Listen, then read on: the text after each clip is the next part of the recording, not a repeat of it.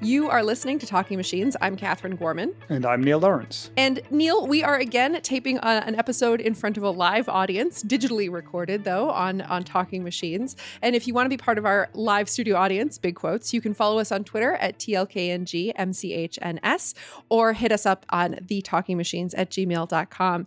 And our guest today for this interview on Talking Machines is Dr. Terrence Sejnowski. Dr. Sejnowski, thank you so much for taking the time to join us today. I really appreciate it. Uh, great to be here. So, we ask all of our guests the same question first How did you get where you are? What's been your academic and industrial journey? You're also very involved in the NeurIPS conference. Tell us everything. well, uh, a wise man once told me that careers are only made retrospectively. And I have no idea how I got here. There was no plan. It went through a sequence of stages, starting with graduate school at Princeton in theoretical physics. And from there, when I finished that, I for reasons that uh, have to do with the field of physics at the time, which was a little bit moribund. I went into neuroscience. So that was uh, postdoc.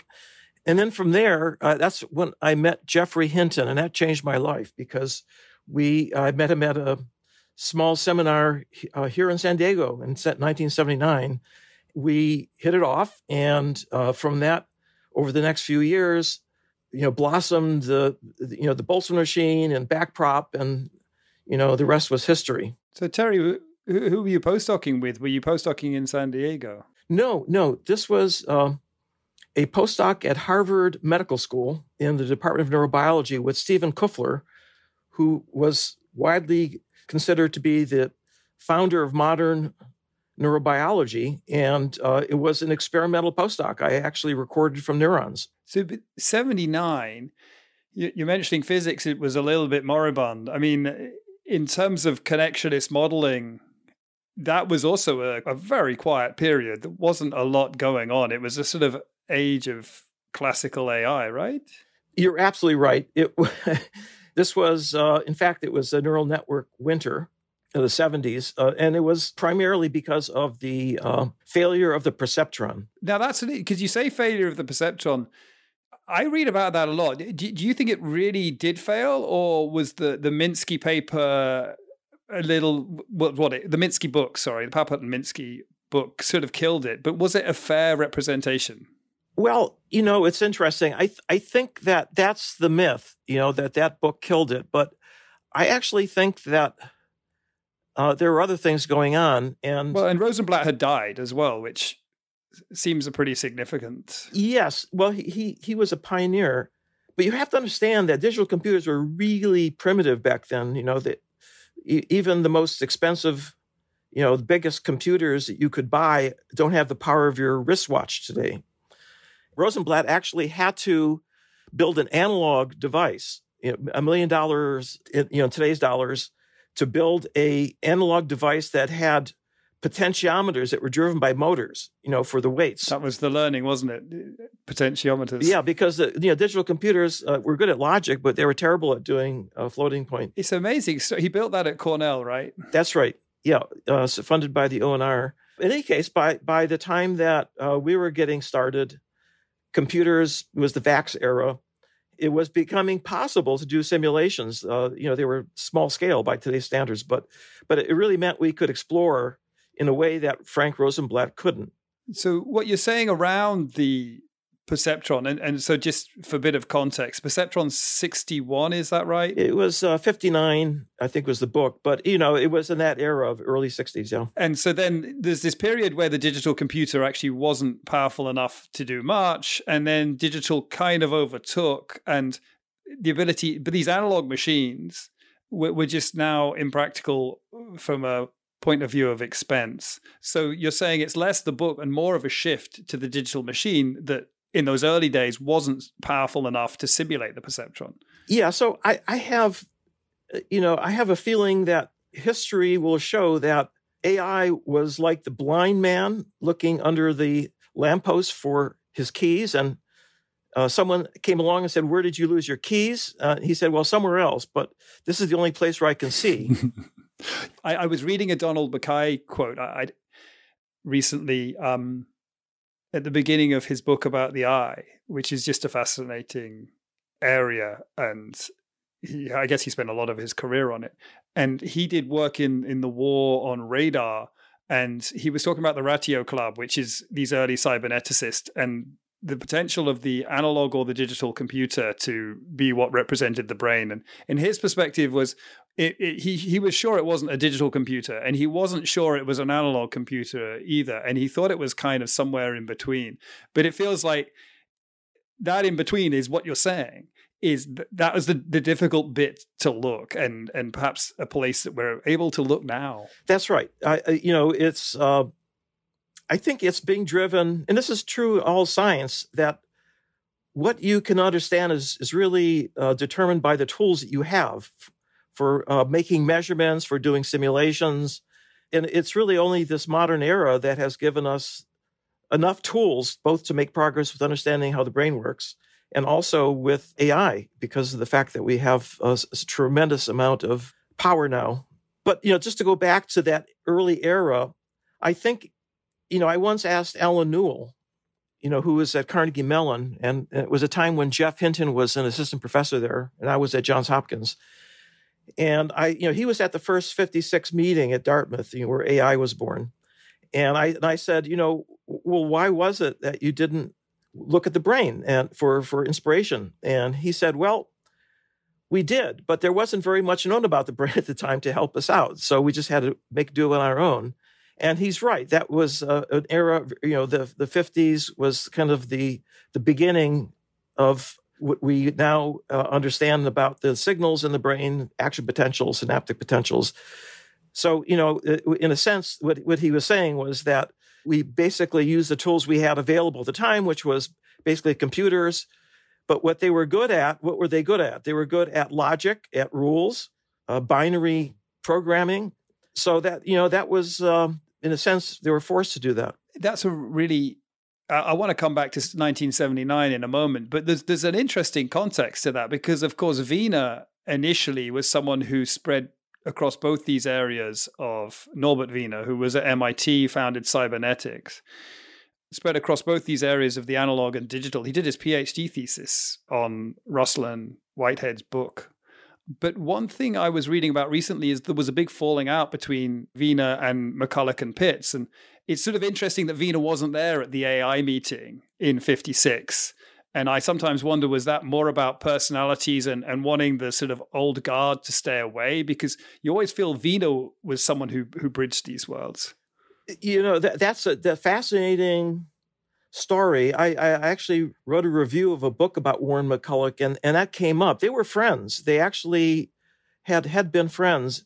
Yeah, it, it has something to do with uh, their wives. Uh, yeah, I think the lifestyle of McCulloch uh, was uh, not in line with. Um, it's a sad story, but but but I guess the point you're making, which I think is, and I'd like us to take us back to '79 and the meeting with Geoff, is and I think that that's true, despite this story between humans. The real factor that drove things then was the sudden availability of increasing cheap digital compute and no longer the need to do this work that Rosenblatt and MacKay and others had done of having to wire together a bunch of analog circuits that you couldn't reprogram to uh, build a system. Yeah, that, I think that was a dead end it, it, for the very reason you gave, which is that you know you it's a special purpose device that isn't good for anything else.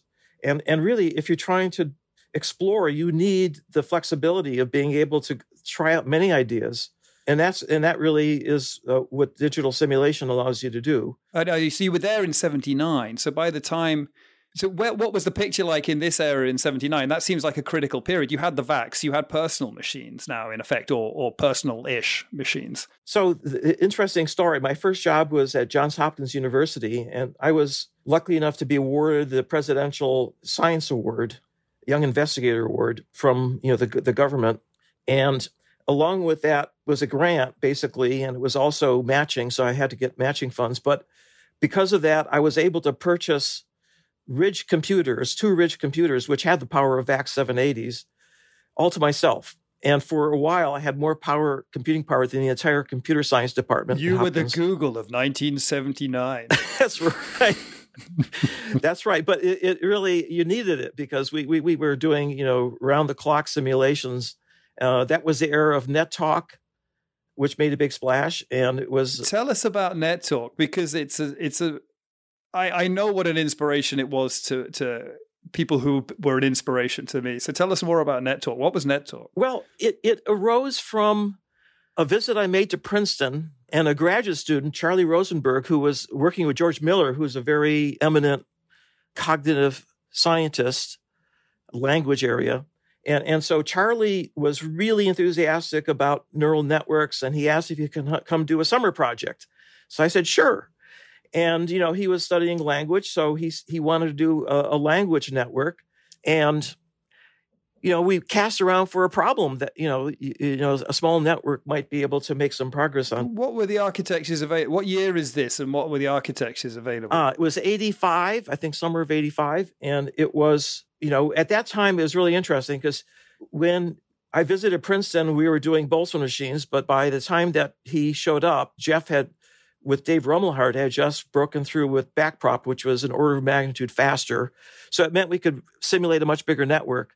Well, the problem we picked out was in phonology, which is how do you pronounce words?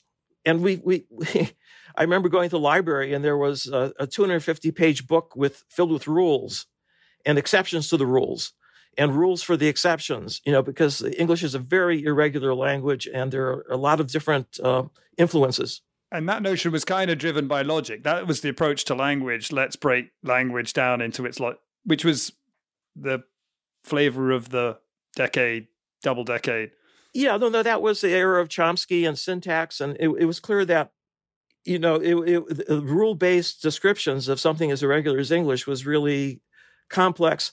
And I actually remember Geoff visiting during that summer and telling us that we were crazy, that this is much too difficult a problem. It's a real world problem, and that we should. This is pronunciation. So, so yes. you were going to build a neural network to look at text and right. try and pronounce from That's text. right. To what, you know, text to speech. Text to speech is the problem. Is yeah. it the world's first text to speech system? No, no, no. Uh, in fact, there were systems that are out there. We bought DECtalk actually, which allowed us to actually hear the output of NetTalk, which made it come alive. To make a long story short, by the end of the summer, the biggest problem was finding a database. And so we ended up with a database. Carterette and Jones had done some transcription of, of real people talking. And, and on one side of the page was the, uh, the transcription of the words. And on the other side was the transcription of the sounds of every letter in the word. And so we, we did digitize that and we fed it in to a small network by today's standards, maybe 10, 20,000 weights and a few hundred units. We had a window of seven letters and we marched the words through the window one letter at a time. And then there were like 20, no, maybe 100 hidden units and then one output unit, which was the sound of the middle letter. And it was phenomenal because it, when we started it, uh, the first thing it had picked up on was the difference between vowels and consonants. That's the biggest uh, regularity. But it sounded like this ba ba ba ga ga da da da da da, like a babbling baby, which was really very cute.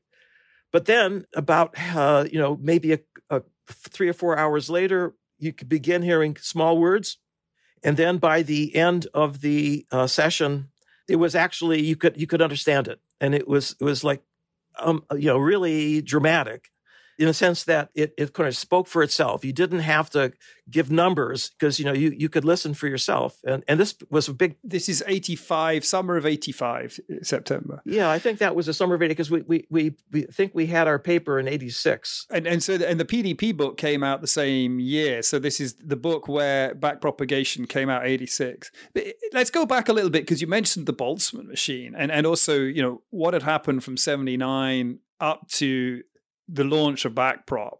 I mean, so by I, I think that launch of that book and NetTalk itself that triggered the first neural network wave, which is how I got drawn into the community. But what about the the neural network early spring from 79 which you were very much a part of with with the boltzmann machine what was going on in those years there were uh, a series of small workshops and you know uh, there were people who some of the pioneers, you know, let me describe one of them. It took place at a small resort outside of Pittsburgh, and uh, or Geoff organized it. I, I, remember really clearly, I met Carver Mead for the first time, who's uh, you know a famous computer scientist. You know, he's uh, responsible, f- you know, in our field for analog VLSI, uh, neuromorphic engineering. But in, in, computer science, he he wrote the first uh, silicon compiler, which allowed engineers, you know, to, to write a program to build a chip, basically. But in, in any case, the drama, we were in the basement, you know, with small little room with 20 people. Uh, Geoff was there, and I think, you know, Jay McClelland, you know, I think Dave Rumelhart, Feldman from Rochester, Dana Ballard. In any case, uh, you know, we were gradually making progress, but I remember up above us, there was a big convention. It was a supercomputer convention, you know, Cray, control data. You know, these were $100 million machines, and, and they had these big booths, uh, unbelievable. And I remember Carver Mead laughing and saying that, you know, they don't know it yet, but they're dinosaurs. They're going to go extinct. And I, I, I, I kind of chuckled. And, and you were the furry mammals downstairs, yeah. And, and right, and, well, it wasn't. You know, he, I, he, he elucidated. He said the micros are going to eat their lunch because he knew about scaling, about the fact that when you have a commodity product, that the things and Moore's law. By the way, he coined the term Moore's law. It wasn't Moore, obviously. He he he came up with the data, you know, with Intel, but it was actually the actual Moore's law. The name of it came from Carver, and he knew that because he worked out the fundamental physics, device physics, and he understood that there's room at the bottom yeah. He was at Caltech. Well, that's the Feynman, Feynman, quote, isn't it? That... That's right. Feynman and, and, they, they taught a course together, by the way, which was kind of like a, a vision of what the world is going to be like in the 21st century, and they were right on. There's plenty of room at the bottom. That's it. Yeah. And, and but but you know, just think how upset they'd be when they see what we did with it. Anyway, but what, what, was what was uh, so Carver was dead right about it, and he also said something very interesting, which is that digital computers are great for doing simulations, but you're never going to deliver into the field things that, w- with enough computing power. And so that's why uh, the brain, for example, isn't a digital computer because it would have to be the size of uh, a small city. With, you know these you know these big uh, this is why he went for neuromorphic engineering yes. right? So you're founder of that field where they use the analog region and it's a lot lower power. That's right. It's it's all about power. If you want to deliver say power uh, computing power to a robot right you just can't have a supercomputer sitting there. You have to have something that is a very very efficient but massive you know doing massive computations. And and interestingly we're, we're just entering that era now. You know there's a very special purpose uh, machine learning chips that are, are being are coming online. You know, TensorFlow and TPUs and a lot of these other chips. Uh, there, there, there's like at least hundred machine learning chip startups. But now I've been I was the founder of a meeting neuromorphic engineering workshop that was has been held at Telluride for the last 25 years. And now that field is beginning to come into its own. And in fact, some of my recent research is showing how you could transfer a deep learning network, which uses continuous rate coded neurons, model neurons, to spiking neurons. And then from that, you can then load it into a chip.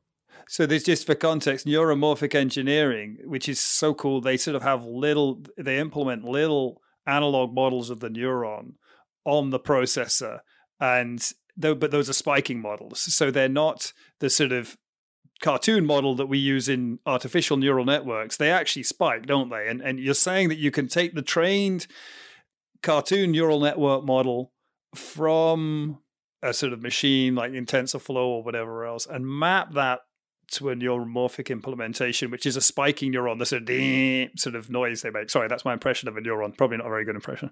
Yes, we just we're at the cusp where where we've at least demonstrated proof of concept and now it's uh, there. Uh, Intel is building Loihi, which is a big spiking chip.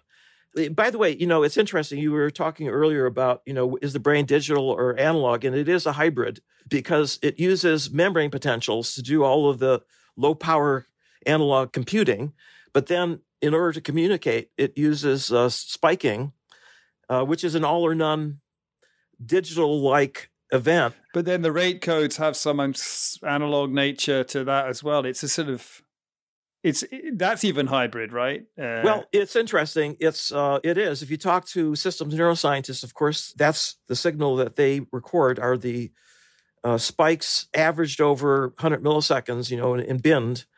We know there's a rate code there, but uh, the spikes are actually asynchronous, which means that, that you can carry additional information in the timing of the spike. And, and we're just beginning to appreciate how that's done in, in large scale networks. You, you've covered I mean, I, I just think we could have we could have like an entire separate podcast on talking Terry because you have seen so many things. But the context of before, so the Cray oh, by, era. By the way, workshop, can I, can I interrupt you for a Yeah, moment? sure. You, you you mentioned Don MacKay. Uh, yeah, yeah, yeah. Well, Don MacKay, just context wise, his he he yeah. Well, you're maybe about to say this. You go ahead, go ahead, Terry. No. So no, this is a wonderful story. I mean, this this this is I almost forgot this, but you you're bringing it up reminded me. So in the middle of Net Talk, I got a a little package from David Mackay, his son, and he was an undergraduate at Cambridge at the time, and he implemented Net Talk, you know, with his in local computing, and he sent me his results, and it was in a, a, a small handwriting on a like a three by four inch pad. And I still have this. I mean, this is, you know, Dave Mackay, who became a giant in the field, right? Information theory and, you know, died uh, tragically. But, you know, he, he, you know, I think that we inspired some of the brightest people on the planet to sort of jump in, including you. Oh, I, I think uh, David and me can't be mentioned in the same paragraph. David was my inspiration, and Ryan's my predecessor as a co-host. But uh, but I think what you're sort of what I love about these stories is I know how much Net Talk was an inspiration for him. I mean, his father, father, as you said, Don Mackay. You know? I dug out a little story. Donald Mackay was invited to the Dartmouth workshop in '56, but didn't go. Now, I think the reason he didn't go was because Robert Mackay, David's older brother, was born that summer. I'm guessing. And and I, I often think about that because Donald Mackay was another person who, as you say, thought about the brain as this hybrid system. Shannon, I think, was there. And Shannon would have been someone I think who could have definitely gone the logical way. But you sort of sometimes wonder what would have been. I, I think you're probably right, but it's a little, you know, that it's actually just about the hardware it's just a little game I play with my head. Is I wonder what would happen if Don Mackay was there as well. You, you know, uh, in addition to that workshop, there was another series of meetings that were held at the same time, the Josiah Macy conferences, and uh, the similar cast of characters. You know, uh, Wiener and uh, I think Shannon was there, but also included people like Margaret Mead, anthropologist, Gerard, Ralph Gerard, and when I was a graduate student in the long summers in Princeton, which was very hot muggy, I was reading these uh, conferences, and, and it was a the books were, were coming out, which was a you know a transcription of the of the exact this discussion that they were having, not just you know chapters, but discussion, and it was fascinating to hear how each one of them came to this field. And Warren McCulloch was a kind of ringleader who kind of organized it one of the big disappointments in my life when I came to the end of these conferences because I was expecting, well, what's the next? What's going to happen next? And they were in the fifties and and um, and extending into the sixties, and and it just disappeared. It was like you know, poof, and everybody went their own way. And and but I really am I'm super interested in your interpretation, which I think is a really sensible one. That basically you know, the digital computer came into existence and there was a whole load of stuff you could suddenly do on this machine that may not be the brain, but it was pretty cool anyway. And there's this sort of era of conversation, which when you go back and look at it, I think we're just getting back to today in terms of, I mean, if you look at the success of ideas that came from cybernetics, like the theory of automatic control, which, but they, they, you don't see their history in cybernetics. I feel that there's this tenuous thread which we've been exploring between the machine learning community, what was the connectionist, the neural network community, and cybernetics. I think it's a thread that goes through time. And one of the things I think is fascinating about your career is you were someone who came in and were inspired to grab onto that thread. As you say, because you felt physics was a little bit moribund, but not half as moribund as connectionist uh, neural networks were at the time. I see. Well, eh, you know, it, it, youth is very ambitious and risk taking. You know, that was the era Geoff and I were absolutely convinced, you know, that this is the future. And even though we were the furry little mammals, that, you know, we would inherit the earth, you know, how naive we were. well, and, and how much work does it take? And actually, something, there's so many things I could ask you about.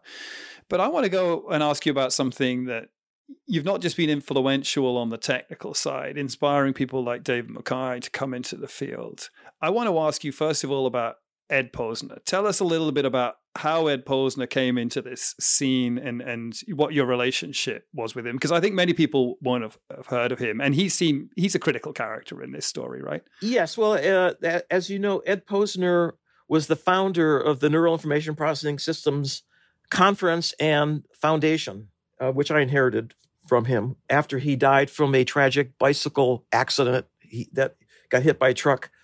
But he was a very wonderful character. He had great sense of humor, but he was also very practical. He was an engineer. He was at JPL. He had a faculty position at Caltech in electrical engineering. And uh, what he re- recognized in the early days of neural networks, this is when it started becoming popular again. That was in the uh, 80s. He, he, you know, we had we were having small meetings at Snowbird, but it became clear that more people wanted to come. We didn't have enough room. So he said, we got to have a meeting where it's not by invitation, but you know anybody could can register to come. So the Snowbird meetings, just just because they're the source there, people may not know the full history. Tell us uh, the, the Snowbird meetings. That's in Snowbird is in Colorado, in Utah. In that Utah. was a ski resort, actually. It's a ski resort, and there were small workshops of the type that you were just commenting with the Cray people above, where you just bring a few people together on an invitational basis. Yeah, it, that, that's right. It was basically a logical extension, but you know, it had gotten up to several hundred people at that point, and we, we overran the resort. But what he did was arrange for uh, a bigger venue in Denver. It was a Denver Tech Center and what what he was really good at. Okay, so when you're starting a meeting like that, there's a lot of upfront expenses. You have to somebody has to sign for the contract, which you can you know you are liable for. And he managed to get the IEEE Information Theory Society to front us. In other words, for the first couple of meetings, they were they were the sponsors, and uh, and that was great because you know we were that way we we felt that we were safe and uh, what, but it started taking off, and then and at that point, the uh, the International Neural Network Society was founded, and the IEEE neural networks, and so it was a period of great growth uh, of of you know going from a small. There's a critical decision there because eh, this is fascinating to me because. I don't think people truly understand this, but one of the strengths of our community is that we had our own foundation that ran our own conference, which gave us independence of decision making that allowed us to decide that we didn't want large conference fees or we wanted to po- publish in open ways. We were never beholden to any of the professional institutions which had these stipulations about how their conferences should be run, where things should be published. And what you just said is is really important because you're saying for the first two years, it was IEEE information theory so why then form the foundation? The easy decision would have been to say, "Hey, IEEE, you know, why don't you just assimilate us?" And then the whole history of machine learning could have been very different. So there's a critical decision to say, actually, we're going to form our own foundation, and it's going to be a light touch thing that that just supports the conference. You know, I wish that Ed was still alive so I can ask him that question. Uh, you know, I don't really know what his insight was. You're right; that was a critical moment and, and by the way, you know, you're absolutely right about IEEE, uh, although it's, you know, it is the largest uh, professional society. I just recently looked it up. It's like half a million people around the world. it's, it's unbelievable. But, uh, you know, those early days of the, was formerly called NIPS, were magical because we were a community of a, I think the first meeting were 600 people but we were a relatively small community for many, many years. It grew up linearly, very slowly over decades. And it was some of the best times of my life was going to those meetings because of the fact there was so much energy. You know, the poster sessions would go to 2 a.m. We formed lifelong bonds because th- these were people. Bonds that, that, by the way, I think are critical in these moments of turmoil. Like I keep seeing those bonds being important for dealing with moments of stress, stress associated with the the super exponential at some point growth of the community. Stress associated with the pandemic, I mean, we, I think we're rather avoiding that now, but one of the things that has been so special to me is as I advise on policy in the UK, I can reach out to a network of people I met at those meetings who have a diversity of interests, who we have a bond of trust with that survives whatever the current politics are, whatever the current flavor of the month is to means we can communicate about what actions are sensible. Sorry, I interrupted you, but I just think that can never be underestimated. Those bonds you're talking about. Yeah, I completely agree, uh, and that, that, they're like with Geoff. You know, these are lifelong. So uh, you know, the amazing thing about this community was that it, the people came from a, you know an amazing variety of backgrounds. I mean, I was coming from physics and neuroscience, and Geoff was coming from computer science and psychology. And there were people from, you know, computer vision and speech recognition, statistics.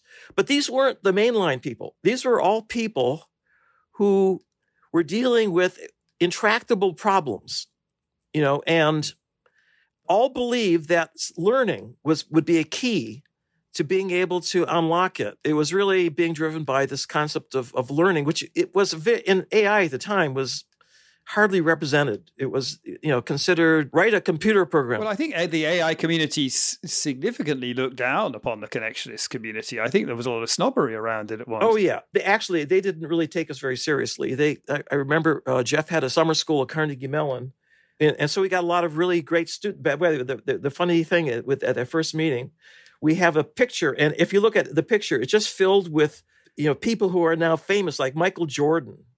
Right? Yeah, no, the connectionist summer school. Right. Yeah.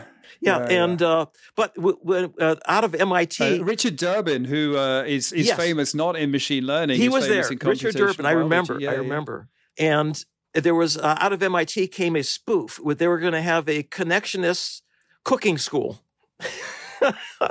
uh, at MIT, uh, sort of uh, because they were the AI, the home of AI. Right, they were the, they, yeah. they, were just making fun of us.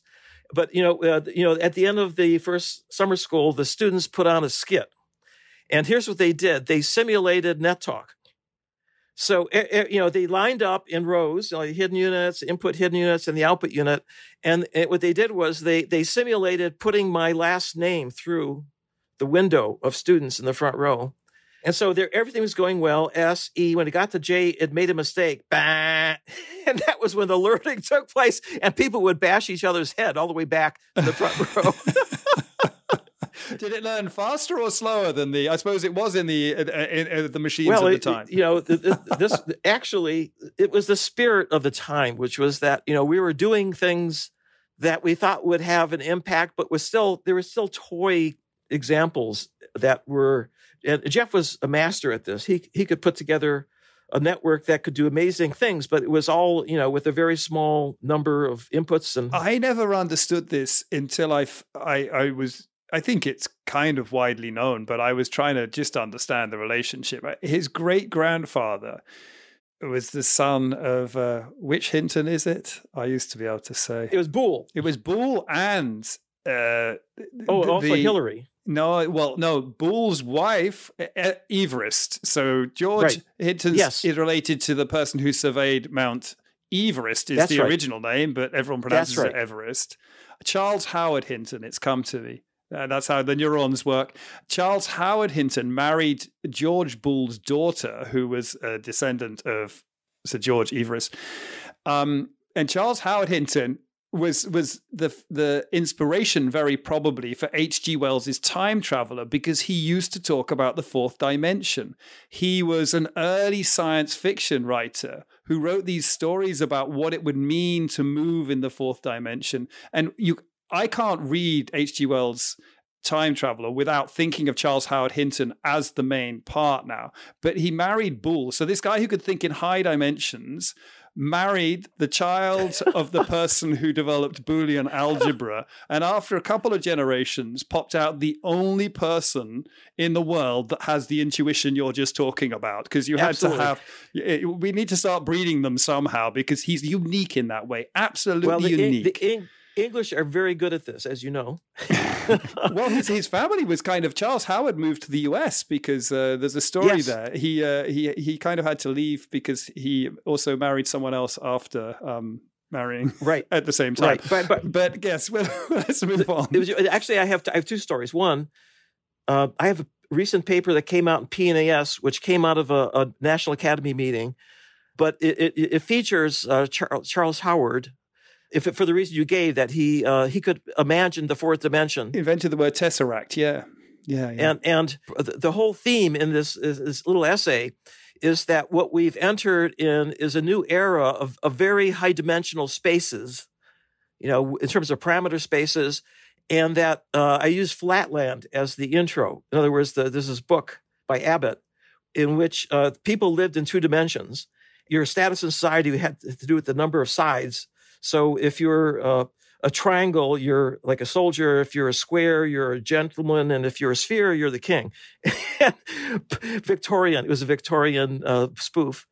The square imagines a fourth, a, a third dimension, which is, you know, a sphere. And of course, he went around talking to people and they thought he was crazy. So he eventually, they put him in a loony bin. But, you know, here we are. I mean, if you're going back to the, our early days at the NeurIPS meeting, we, we were imagining, you know, we had created the future because we imagined, you know, if you had enough data and if you had enough parameters, what could you do with them? And, and that was, you know, high dimensional, the foundation of high dimensional networks and high dimensional and now the statisticians are piling in because they're realizing that well and i was at an amazing meeting with Yoshua and Yann um, organized by denny Therrien recently which was focusing on the theory of deep neural networks. And I think that the new theories around the, the double dip phenomenon, you know, and uh, how learning dynamics might help with regularization are just fascinating. It, it, was a fascinating meeting because I would say 60% was stuff we were looking at the last time neural networks were in, sort of 15 years ago. But with different people and new ideas, very exciting. But then a good 30% was like, oh, wow, we never thought that that was the answer. I noticed one of the questions is a really great question about how, how do we how do we get that feel to the early community? And and and uh, as you say it's such an exciting time where you're interconnecting the people. But one of the advantages of this enormous community now is you've got such a large number of people and such clever people coming in and looking at these specific questions. Absolutely. It's it's it's it's really astonishing. And you know, this meeting I was at was actually organized by mathematicians, including Fields medalists. You know, in other words, uh, there are paradoxes that don't make any sense from traditional statistics of, you know, sample complexity or optimization. You know, non-convex optimization shouldn't work, right? We were told this. And, you know, well, we simulated it. According to the theory, just like the bumblebee doesn't right, fly, exactly, right? Exactly. By the way, to finish the discussion about George Boole, so I had uh, I have his book, which is um, Laws of Thought. Well, that's the short title. Yeah, yeah, that's right. And what was surprising, you know, everybody thinks this is the kind of the beginning of digital computing, the Boolean algebra. But if you look at the book, half of it is about probability theory. In other words, he recognized that thought was not just logic. Thought really involves coming up with statistical analysis of data and, and coming up with estimates. I think the innovation in that book is is more about the fact that he works out that you can re-represent logical propositions symbolically, right? So he comes up with an algebra and I think that that's part of this movement in 19th century maths, where they start developing new algebras, right, around these sort of things, and and that as well. You're, you're totally right. The probability is key, but this innovation that you can move from logic to symbols, and then you can move from symbols to electronic components, is at the heart of this stuff. No, that that that was uh, it was clearly a precursor to you know a, a digital computer, uh, no doubt about that. But he was also the precursor to modern machine learning. If you yeah. think about it, well, I think it's it's endlessly fascinating how often these ideas are there in the old books, but they just did not have the tools. That that and and it goes back to the point you were making that, that well, they had the digital computer, so you did you look under the place where the lamp is pointing, even if you know that can't be it. People had thoughts very close to what we do today, but they didn't have TPUs on the cloud computer to test those thoughts out.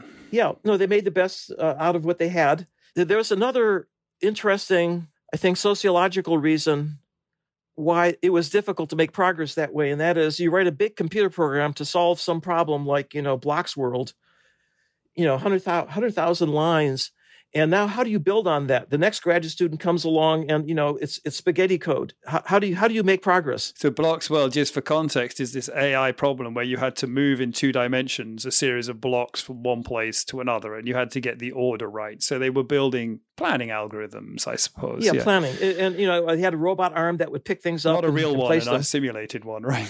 no, no, actually, oh, you did. Okay, yeah, no, yeah. Uh, you know, this is an AI lab. The the uh, I forgot the name of the uh, the graduate student. He went on to. In any case, the the the point is, it's it's very difficult to make progress by writing a computer program on top of another computer program that has different formats and different making different assumptions about you know what the signals are. You, you need to have some unified so, way. yes and no. It, you could what they with programming they formalized it with object oriented programming. But i think the point you're really driving at is that that research didn't lead to a fundamental unit of intelligence which i'm not saying we've got today but what we do have is this sort of notion of a layer and the way that layers can be constructed in interesting ways and different types of layers. They can be composed together which somehow gives you quite a fundamental fundamental way of building very creative algorithms. Yeah, yeah and, and in fact, we're at this point now where there, you know we have these deep learning nets that are uh, have very specific you know uh, capabilities and vision and speech and, and language, but what you really need to do is to integrate them all together, which is what the brain does, uh, globally integrate them.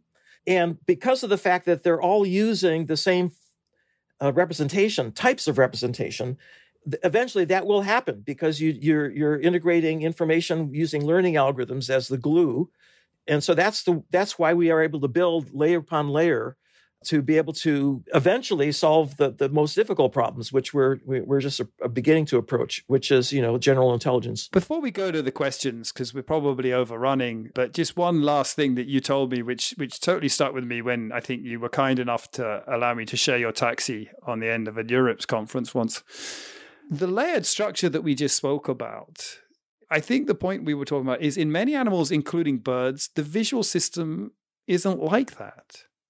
So if we look at the neurobiology, our visual system has elements of that, but there are other animals where the visual system doesn't even use that. And I just kind of found that mind blowing because I just felt so this thing we've got, this thing we're doing that's doing all this stuff, is not actually the way things are normally done in the brain. And I just wanted to see if you could say something briefly about that because it was such a revelation to me. I just assumed well, all visual systems are like that at least. Well, it's a it is a fascinating story. Uh, so it turns out that deep learning is a model for the cerebral cortex, which is a mammalian invention. A couple hundred million years ago, you know, the furry mammals had this uh, six layer neocortex.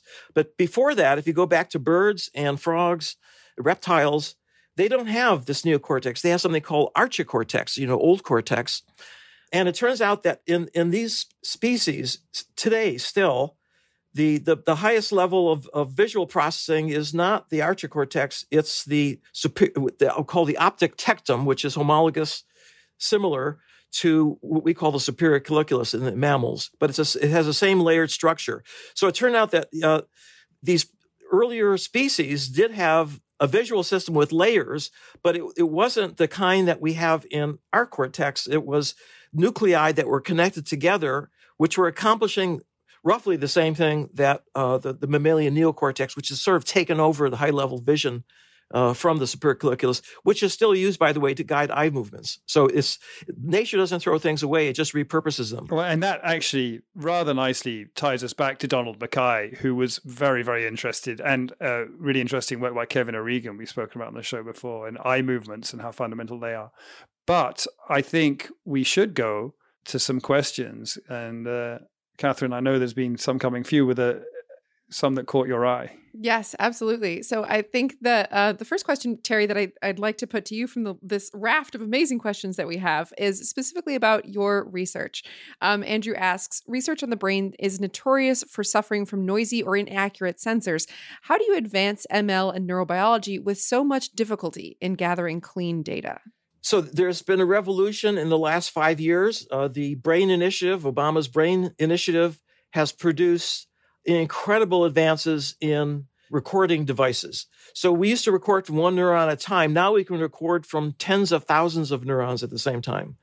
And, and with very high fidelity simultaneously from many brain areas at the same time. Here's the irony. The irony is that, you know, how do you analyze data like that? You can't do it by hand. You have to use some uh, analytic approach. And machine learning turns out to be the way that neuroscientists now are being able to see things in the data that they're recording. And, you know, it's ironic that we were, you know, we were starting out, we were inspired by the brain back in the 1980s. But uh, that that the, the tools that we developed basically are now the ones that are are needed to make progress with understanding the brain. And and, and by the way, you know, there are people like Surya Ganguli out there right now who are just tearing up the playbook in neuroscience. I mean, he's basically been able to, using recurrent network models, be able to explain so many of the observations that neuroscientists are making, like grid cells in, in entorhinal cortex, which is amazing that, you know, this is the Nobel Prize was given for this a few years ago. And, and now I think we have a fundamental understanding of how it emerges, you know, through development and, and what it's used for, for navigation. Fantastic. I think we've got time for one more because Terry, I, I want to respect your schedule and, I, and all those back to back Zoom calls that I know you've got coming up. So, Francois asks, how much do you think that we need a change in the algorithms versus just more data and more compute? Do you think that current neural networks are good enough? Ah, okay. I'll tell you where we are right now. We are in the early days, equivalent in the 250 years ago at the beginning of the Industrial Revolution with the first steam engine, right? And and uh, it, it took 100 years for for that to be perfected and the theory of thermodynamics like we were talking about the mathematicians, they're just creating the theories that are going to create the next generation of algorithms. I actually think that, you know, we, we talked before about looking under the lamppost. Well, now we have light that has stretched out over a much bigger area of uh, very high. You know, what can you do when you have a billion small compute devices? What kind of algorithms run efficiently on, on such a computer? Right? That that's a different architecture and, and different algorithms, and we're just starting to think there's probably a whole universe of algorithms out there that we can't even imagine yet. So I think you know it'll it'll, it'll take I hope not 100 years, but I think we're on our way. So, so Sejnowski's law is the law of the lamppost becoming brighter as machine learning algorithms get better, and the machine learning algorithms getting better as the lamppost gets brighter. Um, and that cyclic effect is kind of what you're saying will drive innovation. Excellent. Dr. Sejnowski, thank you so much for your time today. We really appreciate having you on Talking Oh, you're, you're very welcome. It was really a lot of fun. Thanks. Excellent. Thank you. That is it for this episode of Talking Machines. I'm Katherine Gorman. And I'm Neil Lawrence. Tune in next episode.